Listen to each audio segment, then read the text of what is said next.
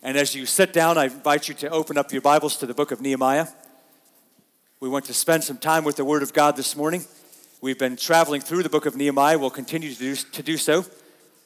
This uh, week, we're going to uh, continue in Nehemiah chapter 2 and look at verses 9 through 16. We're going to say that last little section of chapter 2 until next week.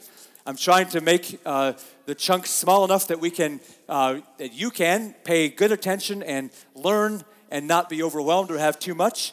I know there's a couple of weeks that we're still trying to digest, and we're going to continue kind of going back and, and pulling things we've been, we've been talking about all the way through, pulling them back in and making sure we're continuing to go through. So we're going to uh, uh, this week. Uh, if you remember at the beginning, I said we can we can look at this text as a historical text. We're going to do some of that today.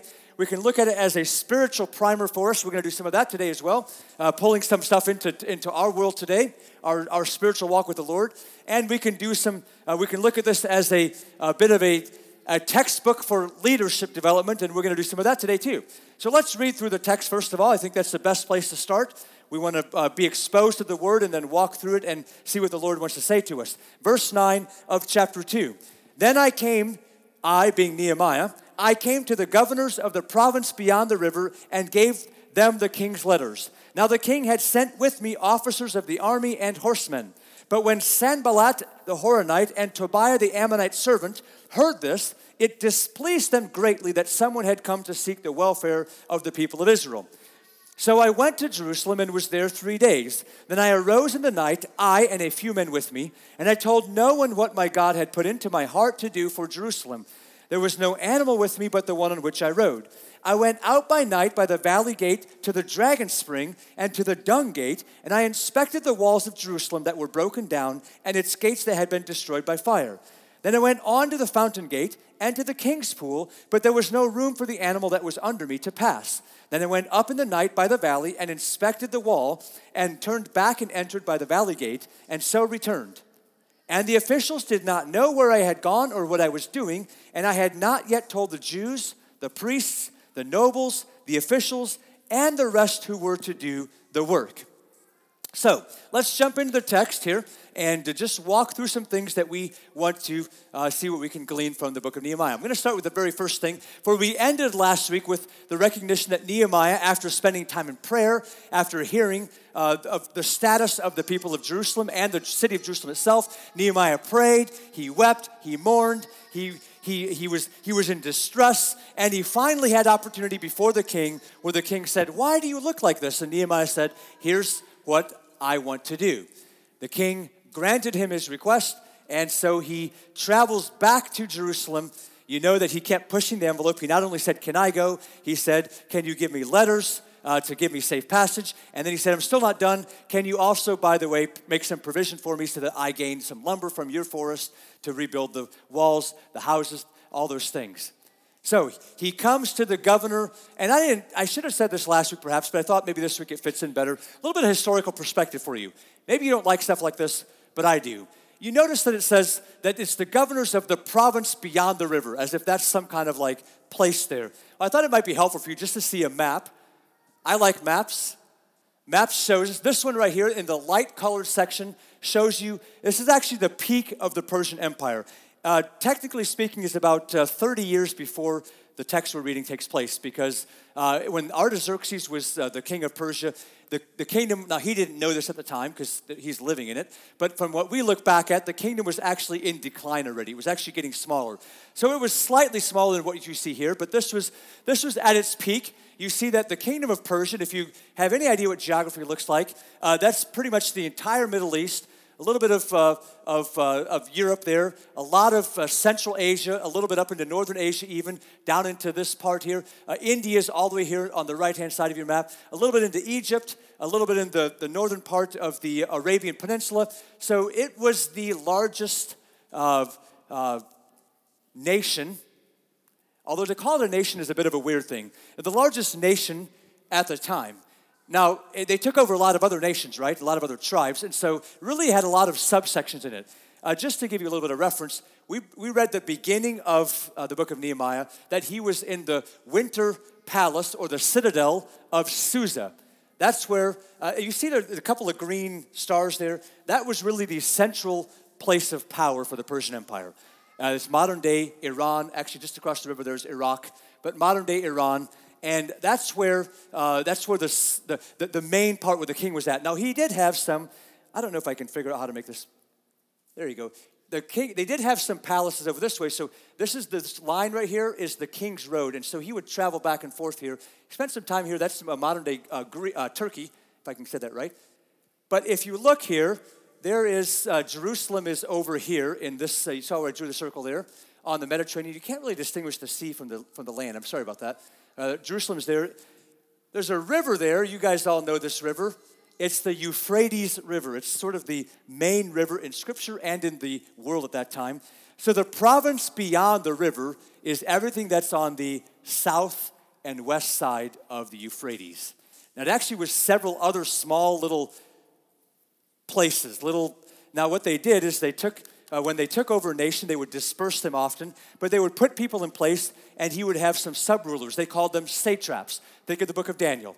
You, you read about satraps all the time. These are actually, the little sections are called satrapies, if you want to use that technical term, but little regions, little provinces. And so there's several different governors that are in these areas right here that he has to pass through, and even these are different satrapies that have uh, provincial rulers. We're going to hear some of their names here in just a little bit. This is what uh, Nehemiah travels to, and he has these letters to these different, he calls them uh, the governors of these different areas to pass through because they're all tasked with carrying out the higher Artaxerxes king of Persia's wishes. Little, little history there, a little background there. It's important because not only does the king give him letters, but you notice he gives them some officers from the army and some horsemen to accompany him and ensure his safety. We read right away, I show you all that because we read right away that as they get close to Jerusalem, they have to pass through what was Samaria before. Now, Samaria is now not occupied by Samaritans or by, by Israelite people because they've been dispersed. In fact, that happened before Judah. But there's this guy called Sanballat who is a Horonite. Now, there's a good chance that he is actually has some Israeli blood in him. When you look at his name, there's a really good chance that he has some Israeli blood in him. Although it's a, a some, there's some dilution going on here, so he's not he's not a purebred Israelite, but he is the governor of that area. By the way, independent of the Bible, there's a there's a, a papyri, a scrap of ancient paper that they found in a place called Elephantine, which is down in Egypt. That is called the not surprisingly, Elephantine papyri. And uh, that actually refers by name to this guy, Sanballat, as the governor of Samaria. So there's independent historical documents that verify that this guy lived around this time and that some things happened during his time that didn't make him happy. Now, it doesn't call the guy Nehemiah by name, but it's what's referring. It's, it's, what, it's what they're referring to. That people came back to Jerusalem. He got up in arms. He had some back and forth with the king. You can read about this in the book of Ezra, and also we're going to read about it a little bit in Nehemiah here. When Sanballat heard, and the, uh, the, the Ammonite servant uh, Tobiah heard, it displeased them greatly. They saw this group of people with the king's blessing move through their area and begin to rebuild Jerusalem. Now, the reason it displeased them is because that was in the corner pocket of their territory. Jerusalem, no longer an important city, where they lived was the center of power in their little province, and they saw the potential for what was going to take place, which is Jerusalem was an ancient, mighty city, right? Used to be the kingdom, the center of power for the Jewish nation. And if they're rebuilding it, that doesn't, that's not going to go well for them. Because suddenly there's power going to some other corner of their little kingdom that they have built. Now, what's really happening, we can read about in a couple of verses here. For example, Proverbs 27, verse 4 says, Wrath is cruel. I don't know if you think about this, but wrath is cruel, anger is overwhelming, but who can stand before jealousy? Now, just stop for a moment and see if this verse plays out in your own lives. Have you experienced relationships that have um, gone south because of wrath or anger or cruelty? But notice what is one of the most long lasting, one of the most devastating within families, within churches, within areas. Take your pick. One of the most long lasting, devastating uh, things that happen to our relationships is when there's jealousy, when there's envy, when there's things going on that people don't like because they wish they themselves had it. Notice, by the way, how often in our lives we cloak jealousy under something else, under the guise of something else. Be honest with yourself. How many times have you found it to be true? Don't look outside anymore, look inside. How many times have you found it to be true that you get upset about something that somebody's doing, and it may come in the guise of some kind of spiritual thing or some kind of righteous thing or some kind of this isn't right or this isn't, but in the end, you've had to realize it was just pure, plain and simple jealousy, envy. They were doing something, or it was they were being elevated in some way, or something was happening to them, or they were doing something that you wished you could have done, or would have happened to you, and you said, I wish I could have that. Psalm 112 reflects this way. Now, the first part of the entire psalm, which I think I'll just take time to read this morning, first part of the entire psalm talks about the condition and the status and the position of the righteous. Praise the Lord. Blessed is the man who fears the Lord, who greatly delights in his commandments. His offspring will be mighty in the land. The generation of the upright will be blessed. Wealth and riches are in his house, and, in his, and his righteousness endures forever. Light dawns in the darkness for the upright. He is gracious, merciful, and righteous. It is well with the man who deals generously and lends, who conducts his affairs with justice. For the righteous will never be moved. He will be remembered forever. He is not afraid of bad news. His heart is firm, trusting in the Lord. His heart is steady. He will not be afraid until he looks in triumph on his adversaries. He has distributed freely. He has given to the poor. His righteousness righteousness endures forever. His horn is exalted in honor. Lots and lots of good things. That's the place we want to be, right? But look at the very last verse. The wicked man sees it and is angry. He gnashes his teeth and melts away. The desire of the wicked will perish. Isn't it interesting how God arranged one psalm? Nine verses chock full of the benefits, the position, the blessing that rests upon those who are righteous, and one verse at the very end that reminds us how the wicked respond to that. We see the exact same thing, if you're tired of Old Testament references, we see the exact same thing unfolding in the New Testament. When the book of Acts starts and the gospel of Jesus Christ begins to, to flourish and to go out, we know that Peter and John, they went to the temple and they began to teach. And in Acts chapter 1, I'm sorry, chapter 4, verse 1, it says that as they were speaking, as Peter and John were speaking to the people, and the priests and the captain of the temple and the Sadducees, they came upon them greatly annoyed. There's the, there's the Greek equivalent of the word we just read in Nehemiah chapter 2. Greatly annoyed because they were teaching the people and proclaiming in Jesus the resurrection from the dead. Did you ever stop to wonder why was it such a big deal to the leaders of the Jewish people that they were telling people there's a resurrection of the dead? Most Jewish people, now the Sadducees accepted, but most Jewish people agreed with that.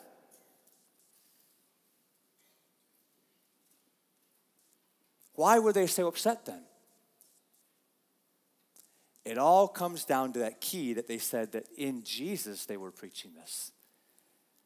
We see jealousy, we see those things stirred up, and we see them responding with great annoyance at what was happening. But I want us to see something this morning that I think is critical for us. I pointed out how Proverbs says this is true. That's how we interact with each other. How in Psalms we see this clash between the righteous and the wicked and how that dynamic works. How in Acts the, the leaders of the Jewish church responded this way to those who were bringing the gospel.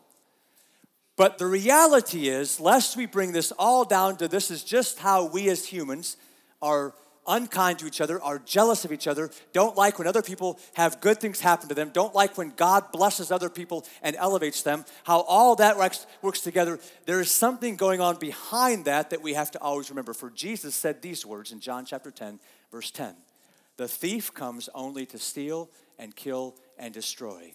I came that they may have life and have it abundantly. What we see playing out on the human level with each other in terms of jealousy and not liking when other people are elevated or blessed, what we see there is but a microcosm of the great battle that's happening behind the scenes.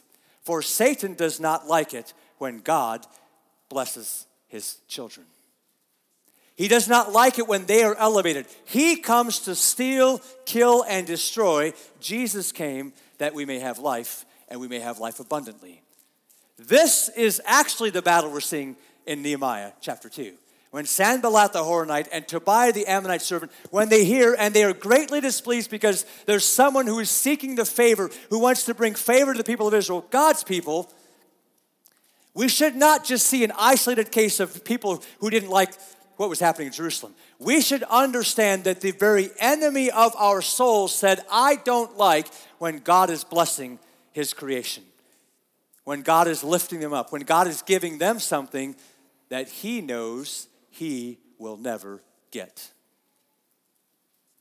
And therefore, he comes to oppose. Immediately, I love that it comes so early in the story because it's so important for us to know. Immediately, when God is stirring and rebuilding and doing things among his people, immediately there comes opposition.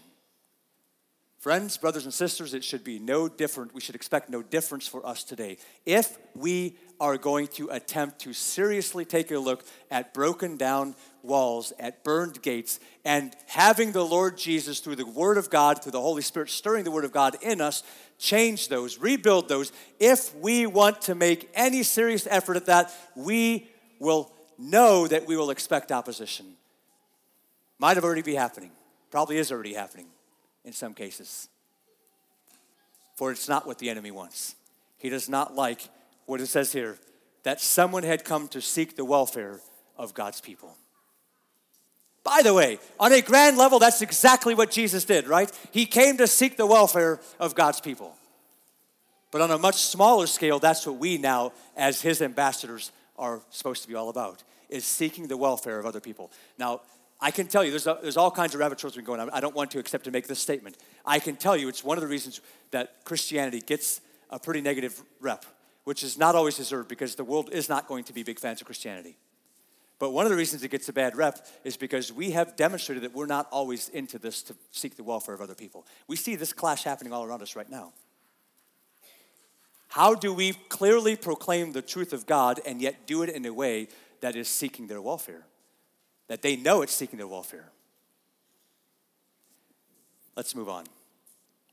Nehemiah, with the point of the message here today, with the heart of the text is here today, is not what we've just covered, but it's this actually. In verse 13, we read this that Nehemiah comes, he's there for three days. I don't know how, if you've ever stopped to think about, I'm guessing we don't usually stop to do this stuff, but if you ever stopped to think about if you were in Nehemiah's shoes and you had, were called by God to go back and rebuild the wall, and you come back to Jerusalem, what's the first thing you would do? Where would you begin this work? I don't know the answer. I mean, I don't know, like, I, it's hard to visualize what to do, and of course, we already know the story. But I suspect in many times for us, we would probably point to something and say, Well, I'd like to try to start building a, a, a consortium of people around me that, that catch my vision to, to, to, to do what I want to do. It's not the first thing Nehemiah does, is it? Nehemiah's there three days, and in the middle of the night, now I just put one verse up there, but in the middle of the night, he gets up on the beast he has. I don't know if it's a donkey or a horse. And he has some people with him, but they go out and he inspects the wall. Now, I'm guessing that the middle of the night is probably not the most ideal time to make an inspection of what the status of the wall is, right? Like, we should understand this is not ideal. This is not uh, he doesn't he's not doing it in broad daylight and we get some glimpses why here in a little bit but he's he, he's he's doing some things with intentionality that we should pay attention to because if he's doing them with intentionality, it means that we should, uh, we should learn from that. We should understand why he's doing what he's doing. He goes out by night and he makes a circuit, a route around Jerusalem, and he's assessing the damage. He's seeing how bad is this really? What, what, what, what's really the status? I've heard the report. I was moved in my spirit. I prayed. God answered my prayer. The king honored my request because God answered my prayer. I'm back here now, but now what is it really like? What's really the status? I'm going to make a couple of, uh, of leadership points uh, just as we uh, go through this part here because I think it's really important to pull out a couple of things. The first is this I think it behooves us to verify information for accuracy. Certainly, if you're a leader and influencing other people, you may have experienced this already, but the damage that happens when you hear something and you and you respond accordingly. You get all this stuff going in motion, and you're about halfway through, or maybe you're all the way through, and you realize that the information you heard to start with was not quite accurate. And all the things you just did were based on a false premise. A godly leader will verify the information he's given for accuracy. Now, I recognize you might say, but Merlin, it's not possible to always do that like this. And I don't know, maybe it's not. But I submit to you that Nehemiah went to great lengths. So if we're going to excuse ourselves by saying it's not really practical, I'm so busy, I have so much to do, I can't really chase everything down. Well, I don't know. To me, a guy being there and going out in the middle of the night and trying to inspect a broken down wall and seeing what the status was means he went to quite a bit of effort himself to figure out is this really like what I heard it is? Before I tell anyone else what I'm doing, before I share anything about what's going on, what the Lord has laid on my heart, is this really true? In a general sense, it also just makes it makes me uh, makes me just throw this out there. Can we today in our culture, can we please, please, please do a better job? And I'm as guilty as many of you. I'm not calling you all guilty. I'm, I'm as guilty as the next person, I suppose. But can we please make sure we're verifying our information before we act on it? We are in a culture, we are in, a, in an era that information is so readily available. There's so much. I talked about this a couple months ago. There's so much information out there. And I don't, I mean, I hope this doesn't offend you when I say this stuff like this, because I don't, I don't, I don't intend it that way. But I think we need to understand uh, it's very easy to recognize the bias that other people have, because it's there. And it's true, they have a bias. It's not as easy to realize that we also have a bias. I think we should be uh, adult enough to understand that we have a bias. We also carry biases inside of us. I'm not, I, we just have to recognize that because that's why we need to verify. It's really easy to find things that we already agree with, right? Right? Let's make sure we verify information. It's not always accurate. It's always it's hard to do. In fact, right now, if you're like me, even finding verification of stuff is, is, is almost is untrustworthy because things that it, there's just all kinds of things you can say oh this telling me whether this is right or wrong but i don't even know if i can trust this. That's telling me that. Right? It's difficult. I don't know how you take this but perhaps we should do less worrying about those things that are out there than that we can't verify and more time worrying about what's happening right around us if that's the case. Maybe i should flip that around and say if i can't verify it's true maybe i shouldn't be talking about it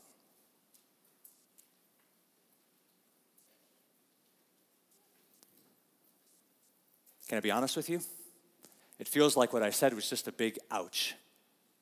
Because I feel like it's a place that really hits us, our culture. I, I grew up in an Amish culture, most of you know that. And if there's one thing that's true about the Amish culture that I think many of us have, is that is a really, really well developed network of talking about things and about people. I think we ought to be really careful. But Nehemiah isn't just out there inspecting and making sure that the report he got was accurate. I honestly don't believe that he doubted that for a second, just to be very honest with you.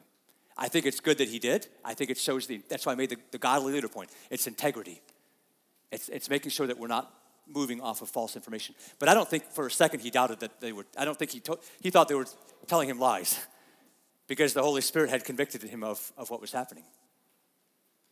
I also think he was doing something else. I think he was out there looking at the work before him and he was displaying another godly leader principle. A godly leader counts the cost before embarking. And this comes right out of Scripture. When Jesus spoke of following him, which is the best, the greatest, the most important decision, also the best, but the greatest decision you and I can make, he said these words in Luke 14 28. He said, Which of you, desiring to build a tower, does not first sit down and count the cost whether he has enough to complete it? It borders on one of the things that we really don't do very much at all. We don't spend very much time talking about what it's going to count us to follow Jesus, for example. Sorry, I said that wrong. What it's going to cost us. I think you all, all caught what I meant, but we don't spend much time counting how much it's going to cost us to follow Jesus. And when we don't, we, in, we just seem to think that it's not going to cost us very much. If you were in Sunday school this morning, I've referred to it twice already. That's how impacting it's been to me. But if you were in Sunday school this morning, you recognize that it says very clearly the parable that Jesus said, it's going to cost you everything.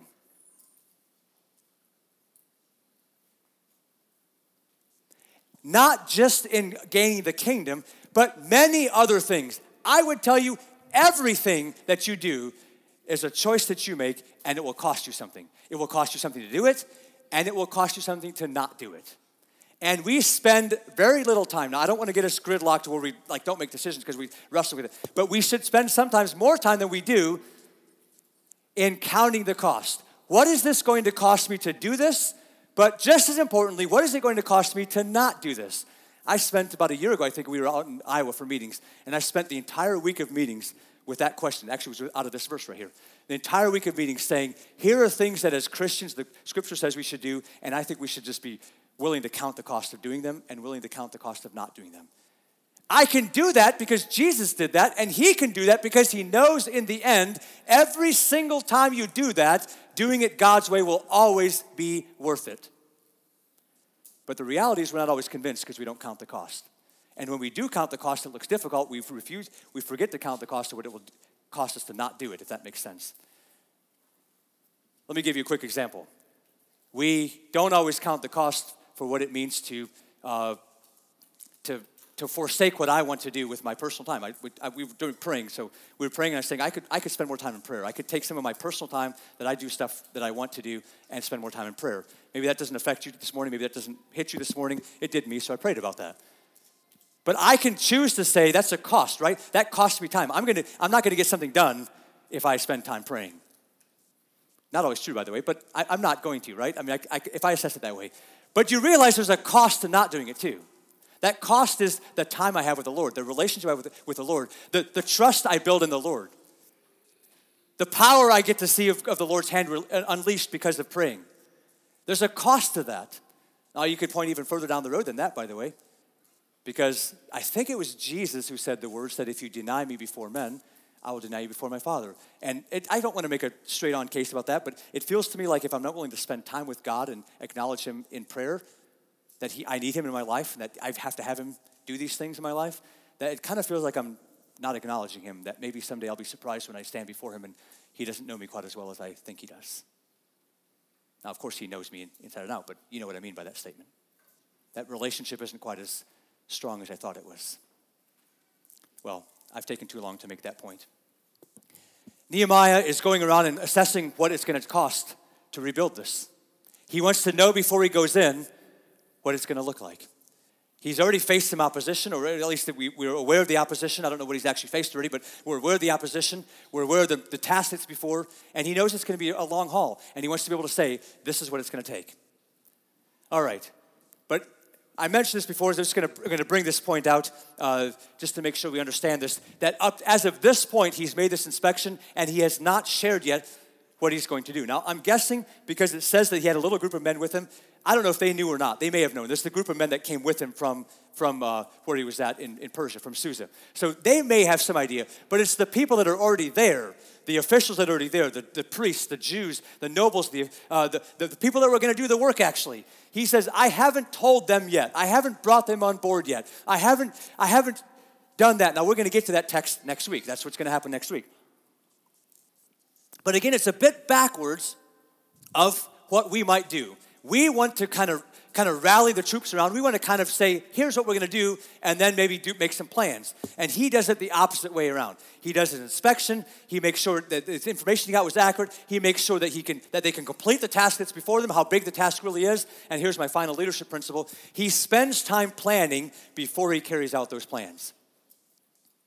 He spends time planning before he carries out those plans. I think it's a pretty important thing for us to do.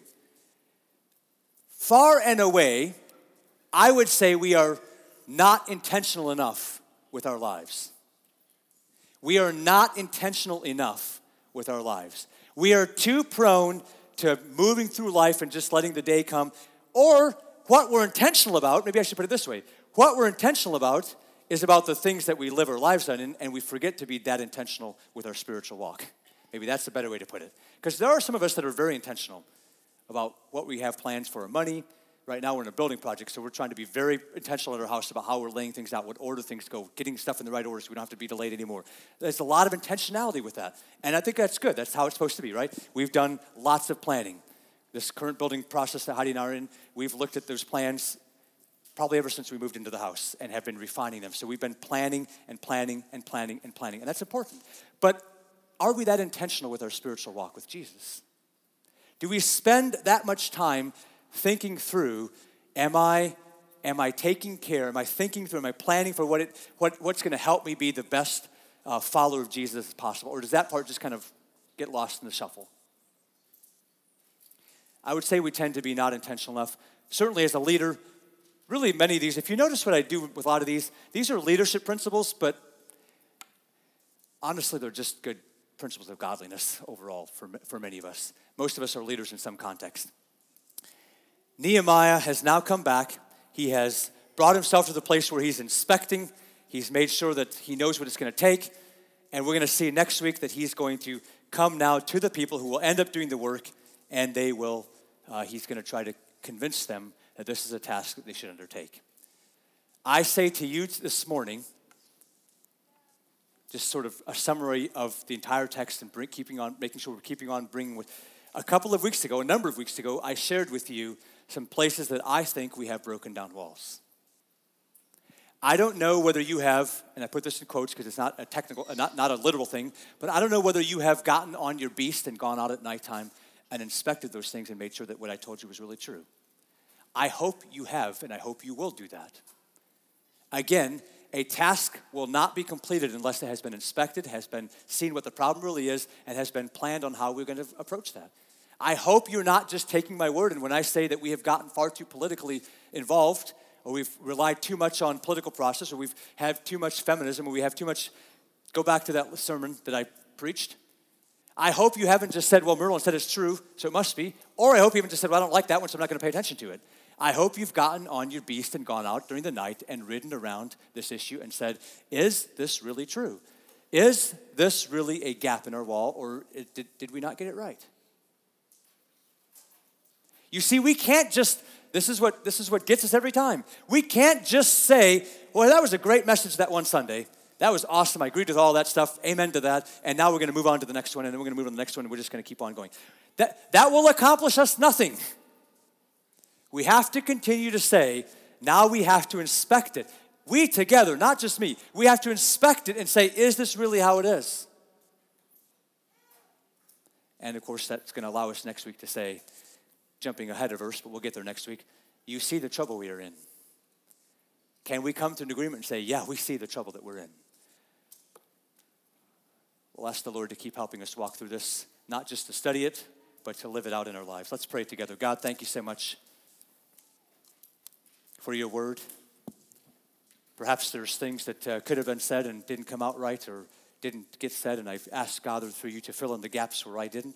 Perhaps there were things that were said that shouldn't have been, and I ask God that you remove those things or remind me so I can correct them. But in all those things, Father, we want to learn not just the story of Nehemiah and what he did, we want to learn from Nehemiah and what we can do and need to do. Thank you for the way that your word continually builds us up, your spirit continually leads us. We want that to be true. I pray this in Jesus' name. Amen.